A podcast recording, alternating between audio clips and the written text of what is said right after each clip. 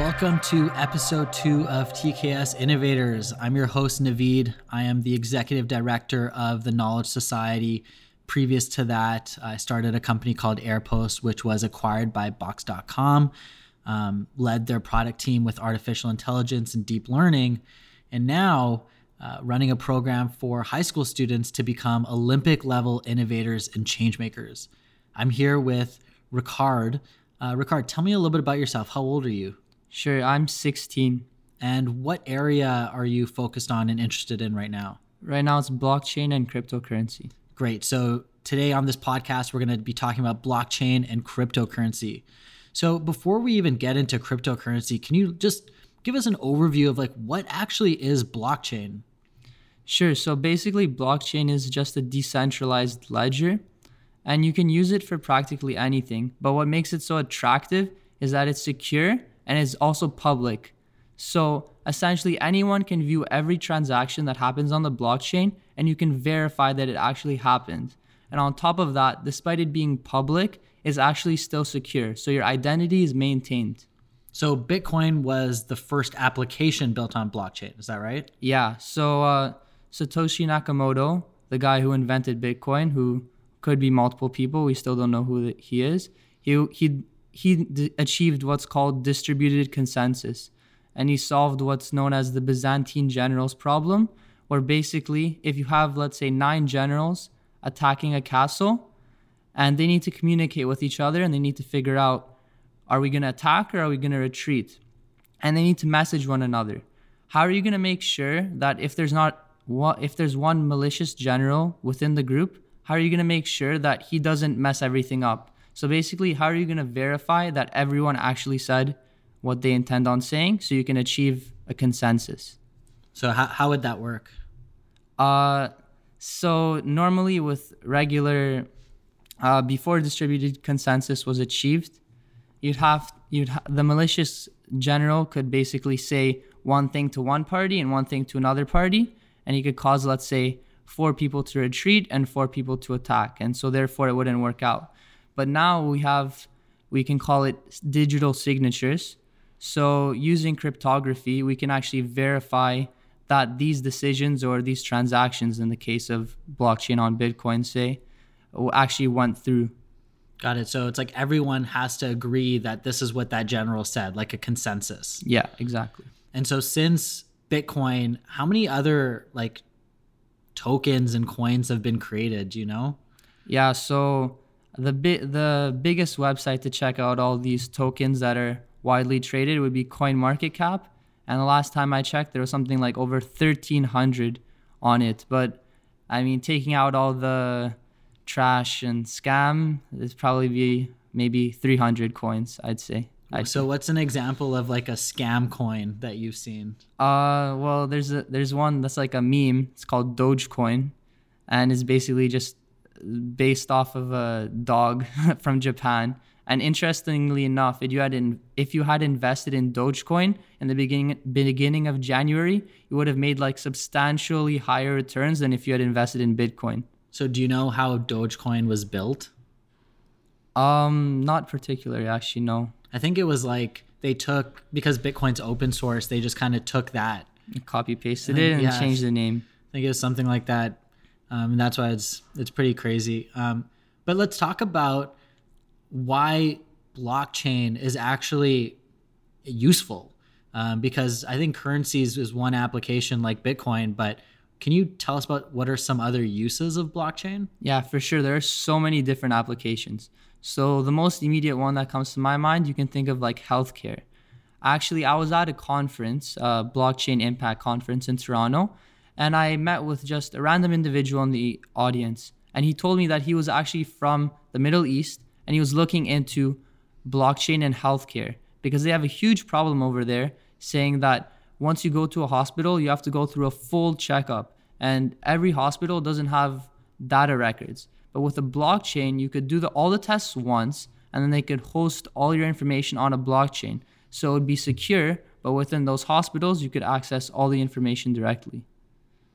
Nice. Um, let's talk about some of the some of the tokens right now um, that are doing interesting things. So I remember at TKS you did a presentation on a coin called Request.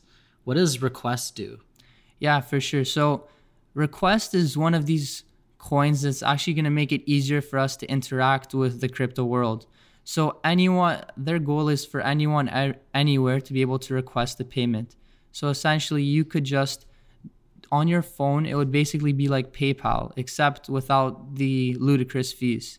And instead, you just be able to, without submitting any of your bank information, you just be able to request a payment and transfer money instantly to anyone in the world. Cool. What's a what's one that you've looked into recently that kind of caught your eye? Um, there are a lot of different in, and interesting tokens right now in the crypto world. So I can go into one, for example, uh, RaiBlocks. It's actually had a huge shoot shoot up recently. So maybe beginning of December it was around 40 cents, and then in maybe two three weeks it shot up to almost 35 dollars. So it's huge, and the promise that it gives essentially is that it's gonna have instant and feeless transactions. So uh, it achieves this using something called a block lattice structure, which is even different from uh, the regular blockchain that let's say Bitcoin would use. So all these emerging technologies are coming out right now, even within the field of cryptocurrency, and that's why that's one of the things that I find so interesting within it.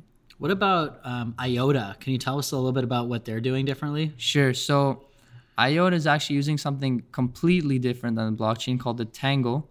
And actually, funny enough, if IOTA is to achieve what they want to achieve, it would make something like RaiBlocks completely uh, negligible or unimportant in the future. Because what they want to achieve is again instant feeless transactions but and as i mentioned they're going to use something like the ta- called the tangle. And what's cool about that is it's going to be quantum resistant. So not, right now with blockchains there's a huge there's a huge problem with if quantum computers become widestream they can actually basically break a blockchain and access your public private key sorry. So your private key is basically your you can think of it as like your bank account password. If you have that you have your funds. And so iota kind of solves that problem. As well it facilitates feeless transactions and they're looking into integrating it with iot so they basically machines could pay other machines for accessing different information which is really cool to me. So if companies like RaiBlocks and IOTA are building their technology on something that's not blockchain, that sounds like it has more potential than blockchain. Like, what might happen to like the price of Bitcoin if IOTA's Tangle is actually successful? See, what's really interesting about Bitcoin is even currently, RaiBlocks, for example, has technology that is way better than Bitcoin. If you want to go buy a cup of coffee at Starbucks using Bitcoin, it costs you like $20 because of the transaction fees, most likely. And so, practically, even as we're getting more widestream attention to cryptocurrencies, particularly Bitcoin with the media, it's actually becoming less and less practical to use. But Bitcoin's more of a store of value in a sense, and it's kind of the go between from the crypto world to the uh, fiat world or the world we live in right now with money. So while I personally, uh, Bitcoin was ba- basically a proof of concept. It was the first real application of distributed consensus. And I don't think it was intended to be the end result or the final thing that we're going to be using. But it's interesting to see how it'll play out. I, th- I personally don't think Bitcoin should be valued as it is, but I can see why it, why the justification is there based on the fact that it's a store of value. Yeah, I think a lot of people when they hear about cryptocurrency, they immediately think Bitcoin uh, and and specific as a currency. But what about companies like Ethereum or Cardano? Can you talk a little bit about what they're doing differently? Yeah, for sure. So Ethereum and Cardano, while they still could be used as, let's say, a currency, their potential is far greater than that. So uh, Bitcoin was built on a incomplete Turing machine. It's called. So basically, they did that to uh, be able to get rid of the issue of spam attacks, right? So like you can't spam the Bitcoin network basically because it's too expensive to do so. But with Ethereum, it's actually a Turing complete machine because it's not intended to be a uh, sort of a, tran- a currency or a transaction. It's actually supposed to be intended to be the foundation of something far greater than that, which you can think of as like the new internet. So right now, Ethereum makes it super easy to build applications on top of it. So those are called ERC20 tokens. So if you're hearing about this new ICO craze, most of them are being built on Ethereum. So there's a lot of different interesting project projects built on Ethereum that actually have real use cases. For example, there's one called Basic Attention Token. And what it's attempting to do is create a private browser that where you pay content providers for viewing uh, you're essentially rewarding content providers and you also get paid to view ads so i have that on my laptop right now that's actually what i use so it's literally this is right now the beginnings of a new revolution in the digital age and ethereum was at the is pioneering that right now. So that sounds interesting. So you're saying that um, instead of going through an advertiser network like google it would just be peer to peer directly from like the website to you or the ad service to you? Exactly.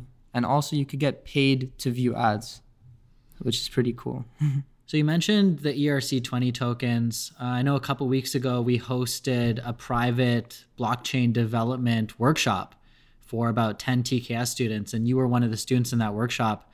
Um, can you tell us a little bit about the process in actually creating an ERC20 token in a smart contract?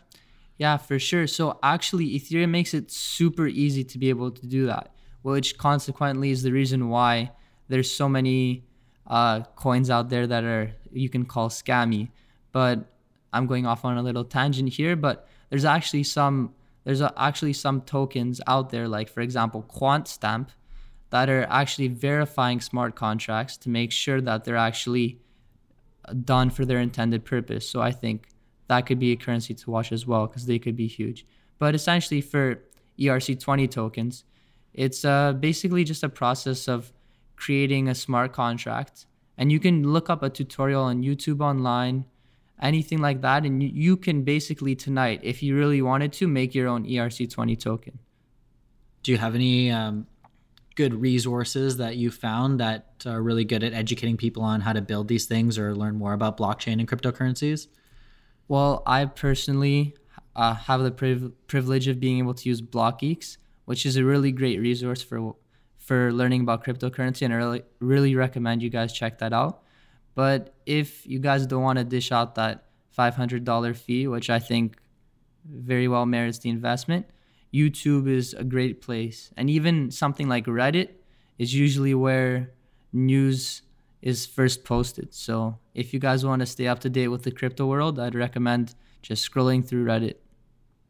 Cool. Yeah, I've also heard amazing things about BlockGeeks and Ameer uh, the founder of BlockGeeks, has actually posts a lot of great content on YouTube and LinkedIn about um, cryptocurrency and blockchain. So definitely a great guy to follow as well. Um, can you tell me a little bit about what your predictions are for the future of the blockchain and crypto industry? Yeah, for sure. So I I sincerely believe that this isn't a fad and that it's here to stay. But right now, with all this initial hype, there's so much irrationality in the market.